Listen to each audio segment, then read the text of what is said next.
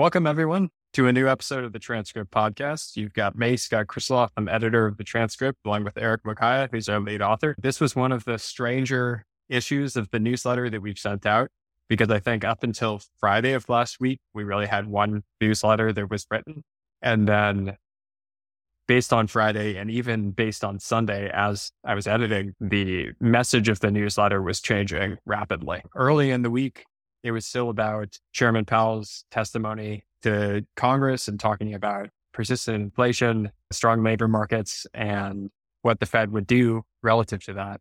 And then obviously everyone knows Silicon Valley Bank collapsed in a bank run basically from Wednesday evening to Friday morning. It was like about 36 hours and the bank was gone, which is just a, was a crazy thing to see, especially for someone who started his career as a bank analyst in small and mid cap banks and knows what a respected institution Silicon Valley Bank was. This is something that's very crazy to watch. In some ways was more surprising than things that happened in the financial crisis with the speed with which it happened. But in other ways, it's just reminiscent of some of those things that we lived through not too long ago, 15 years ago now. Eric, any thoughts? So much to talk about. First of all, this is actually my kind of first real experience with bank runs. I think like the 2008 crisis, I was pretty young. I was like first year at the university. So I hadn't really truly experienced what it was to experience a bank. I read about it, but it wasn't like practically seeing it happen. So this one was different. It happened on social media. Twitter was not there in 2008. At this time, it was there. A lot of information was flowing around Twitter. This is the 16th largest bank in the US, going from being number 16 to zero. And then this is the second biggest bank to fall since the financial crisis. That's, that's a mild way to put it, but it's pretty huge, whatever happened this week. But again, digging into it, what really went long, wrong with this bank? Because from the last couple of years, it seems like it's been doing well many years. It's been here since 1983. So they must have been doing something right for those 30 years to survive that long, through the different crises, 2000s and now the 2008 crisis, and now finally actually being wrecked post uh, post the pandemic. Yeah, yeah. I think like at the highest level, just as Silicon Valley Bank as an institution, again, as a bank analyst, starting in 2008 and throughout this 15 years, as I've been watching public markets, Silicon Valley Bank is viewed as one of the top banking institutions in the country, like one of the great growth banks in the country.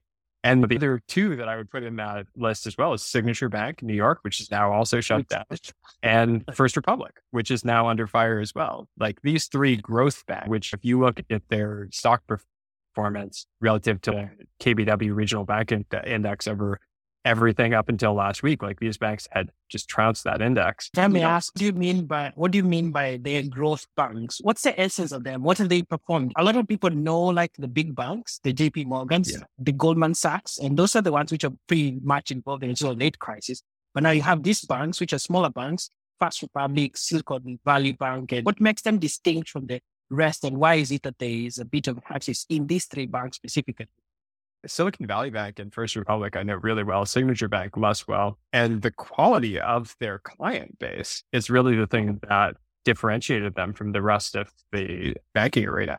But I think this is missing the point as to what your question of what happened, which I think the what happened is really like a very different thing than 2008 as well, in that this is not credit driven. This is duration driven, where in 2008, we were talking about loans going bad in this cycle, what we're seeing is really just mark to market losses and long term government backed securities. So it's not a question of whether these are money good. It's just a question of whether they're matched duration to the deposit base, which is mm. a totally different issue here. So if I may add, then I think the issue from my reading at least of the bank, and since I've been examining it at least in the past week or so, so I think it's the happened is that they they grew very fast in the past two, three years. But then what happened is the rate hike. And I think the rate hike, I think there's a saying, I think in the market that the Fed hikes until something breaks. We've been seeing a bit of signs that some parts of the financial systems are under stress.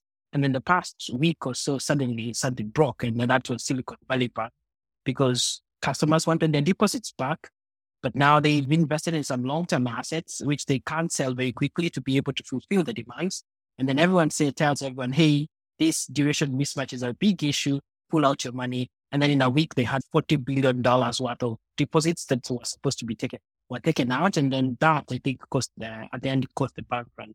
But from where you're sitting now, what's your perspective? What's the perspective of the people around you in terms of how quickly this happened? And in terms of the, do you think this changes also the perspective of the Fed more moving away from fighting inflation now to containing a system wide kind of contagion that may be happening because of Silicon Valley Bank? Well, it could. It could. That is definitely the question that we'll be assessing in the next several weeks. Obviously, the Fed meets next week to set interest rate policy, and there's already articles in the Wall Street Journal talking about them maybe not raising rates as quickly or leaving rates unchanged next week as they're the impact of this stuff. But yeah, it's the way that change in narrative often happens is that there's some big event like we just went through with COVID that like changes the frame of reference that everybody is analyzing mm-hmm. the world through. And the Silicon Valley Bank collapse last week feels like one of those, maybe not as large as COVID, but it certainly feels like a firing gun on something changing for the narratives here. And that was, again, part of the reason why it was tough to write this week's issue is because we saw some big change right at the end of the week and it's unclear how things were going to evolve based on that. But whether or not this is like a longer term thing that changed or a shorter term thing, like I've been thinking, is this the sign that we're actually finally at the start of the recession? Is this the firing gun for the recession? A lot of times, even if it is, a lot of times that just means that it's time for the bull market to start. When a recession starts, sometimes bull markets just start because the Fed comes in and starts easing monetary conditions as well. But the Fed is really walking this odd barbelled economy where you've got potentially financial risk building among regional banks and potentially spreading. And then you've also got their mandate of inflation pushing down on them. I don't know how they're going to necessarily square those two here. Probably biased towards not letting financial contagion happen. So that's that may be the winning factor here, the change, the big change. I think that's a bigger risk uh, because that also has the, I mean, it has a contagion effect, not just within the US financial system, but it's global. This morning, I mean, we're recording this on Monday. So this morning, the, the, UK financial system had to deal with the same issues the US was dealing with. There was a bit of a bank run that was almost going to happen in the UK, a branch of the Silicon Valley Bank. And in the end, HSBC had to step in, buy it for one pound, and then take over its operations and allow it to, to close smoothly. So what you can sense is that once something like this happens, it's a regional bank in the US that is, this is happening at, then it comes and raises issues about the entire financial system because everyone is asking like, is my bank safe? And someone else is like in a, in a different part of the world in Africa. She's also asking the same question. What does that mean for me where I am? Yeah, this is this is the fundamental thing that's different about this time than 2008 that I don't know that markets are fully appreciating quite yet is this actually just flies in the face of the regulatory regime that was established really prior to 2008, but especially reinforced post 2008, which is that you are supposed to hold capital against risky assets and government backed securities are not risky assets. So you can have like high tier one leverage ratios, which are adjusted for zero risk weighting to government securities and you can go as far out the duration curve as you want on that. And then on the other side, remember that in 2008, the problem was viewed as not having enough of a core deposit base funding basis for investment banks. That's how the investment banks failed is because they were short-term funded through commercial paper markets, not through deposit markets. And that's why they were deemed to be unsafe.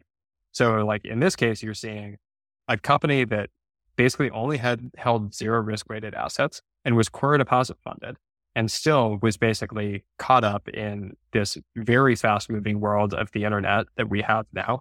And it may just be the case that fundamentally, like high leverage banking models are not sustainable in a world where you can pull all of your deposits overnight, $200 billion worth of deposits just out the door. This is the regulatory regime is not prepared for this sort of dynamic. Significantly, think of it somebody was able to pull out $40 billion from a bank last week on a one day, one or two days, over one and two days last week, and managed to actually run down a bank or cause a bank run at the bank. That's, it tells you a lot about how this kind of modern digital kind of banking has also influenced a lot. So in the, la- in the old days, you had to actually go to the bank to make a bank run. Now you can just switch on the phone and switch very quickly and send money whenever it is that you wanted to send to.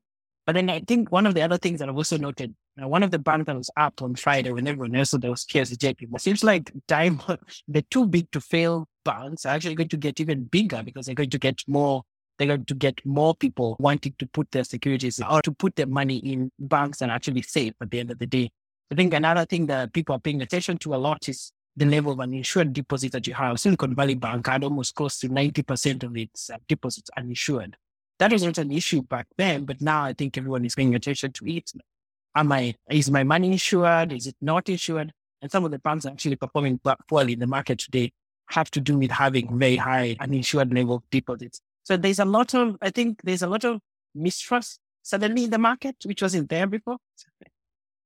Yeah, again, the deposits are insured in a way, all deposits, especially in this case of Silicon Valley Bank. The assets that were backing the deposits were government guaranteed securities. What was the problem was they were, they had duration risk to them, right? Because as interest rates changed, the market, the current market value of those changed. But like the fundamental cash flows backing those securities are guaranteed by the US government already.